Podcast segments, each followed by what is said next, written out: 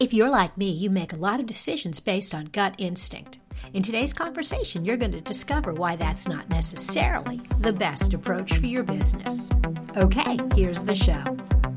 Welcome to More Than a Few Words, a marketing conversation for business owners. MTFW is part of the digital toolbox from Roundpeg, and this is your host, Lorraine Ball. I have spent a lifetime making decisions based on my gut, but as my guest, Gleb Tsipursky, will tell you, that's not necessarily the best way to approach things. Gleb is best known as a disaster avoidance expert. He's on a mission to protect leaders from dangerous judgment errors known as cognitive biases by developing the most effective decision making strategies in his coaching, consulting, and training from the disaster avoidance experts. He's a cognitive neuroscience and behavioral economist, and he writes for Inc., Time, and CNBC. He is a best-selling author, and his new book is available on Amazon and bookstores everywhere, and it is entitled Never Go With Your Gut, How Pioneering Leaders Make the Best Decisions and Avoid the Best Disasters.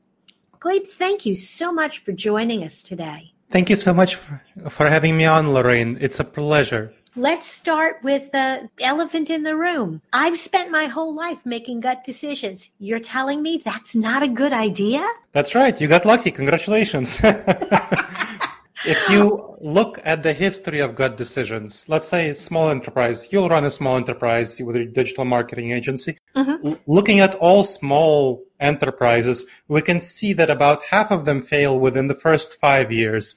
About two thirds of them fail within 10 years and that's because their leaders make gut-based decisions, unfortunately. Now, the same applies to large companies. There's a study by Chunka Mui in Billion Dollar Lessons, that's the book, about the American companies that went bankrupt from 1981 to 2007. 423 American companies that were large, over 500 million. They found that 46% of the bankruptcies can be purely attributed to bad strategic decision making by leaders who overwhelmingly went with their gut. They used bad decision making processes. So we see it applies to the large companies as well as small companies. Leadership decision making going with a gut is very likely to lead to disasters in the long run. Okay, so if I have to give up my gut and you, you've got me convinced that I need to try that, what is a better approach, particularly for smaller businesses who are making, I would say, a lot of decisions on the fly? Business mm-hmm. comes at us a little bit faster, and maybe we don't have that same support network that you might have in a larger company. How do mm-hmm. you let go of your gut, and what do you replace it with? I'll give an example that comes from actually firefighters who have to make decisions in the heat of the moment much faster than business leaders have to make their decisions. They looked at firefighters in the UK who were making mistakes and they found that overwhelmingly 80% of mistakes in firefighting come from human error. Wow. And so they looked at that and they said, hey, what can we do? Now, there are a number of strategies that I work on that other people like me work on on decision making. So they developed three questions that firefighters need to ask themselves, firefighting leaders, before they make a decision in the heat of the moment. And they found that these three questions really greatly reduced the error rate of firefighters. And once people became trained, you know, in a couple of months, to ask these questions mentally, habitually, it became a habit, they weren't actually making decisions any slower than firefighters who haven't been trained to make these questions, to ask these questions. So these are people who have to ask questions much faster than business mm-hmm. leaders. And so for business leaders, I developed a technique that involves five questions because they can afford to take a little bit more time than firefighters fighting the fire. So here yes, are the five questions. I was going to say because most times the building is not burning down around us. that's right. That's right. It's not literally burning down around you. It might feel like it's uh, burning down, but that's a false response because our gut intuitions are actually adapted for the savanna environment when we're hunters and foragers, not the modern environment, the modern business environment. We have a strong fight or flight response where we are tempted to decide way too quickly Whereas it's much healthier for our business and our decision making and our careers to take a bit more time and ask these five questions. First, what important information did I not yet fully consider? Again, what important information did I not yet fully consider? This is a crucial question because we tend to look for information that confirms our beliefs, mm-hmm. whatever we feel comfortable with. And we ignore information that we are not comfortable with. So you want to look for information that goes against your preferred option. Try to disprove your preferred option. And if you can't, that's great. Then it's much more likely to be correct. So that's first.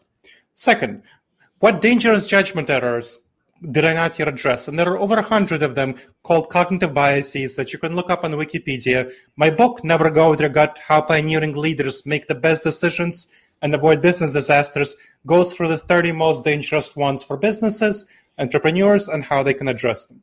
Next, what would a trusted and objective advisor suggest I do? Think about a trusted and objective advisor, whoever that is for you. What would they suggest you do?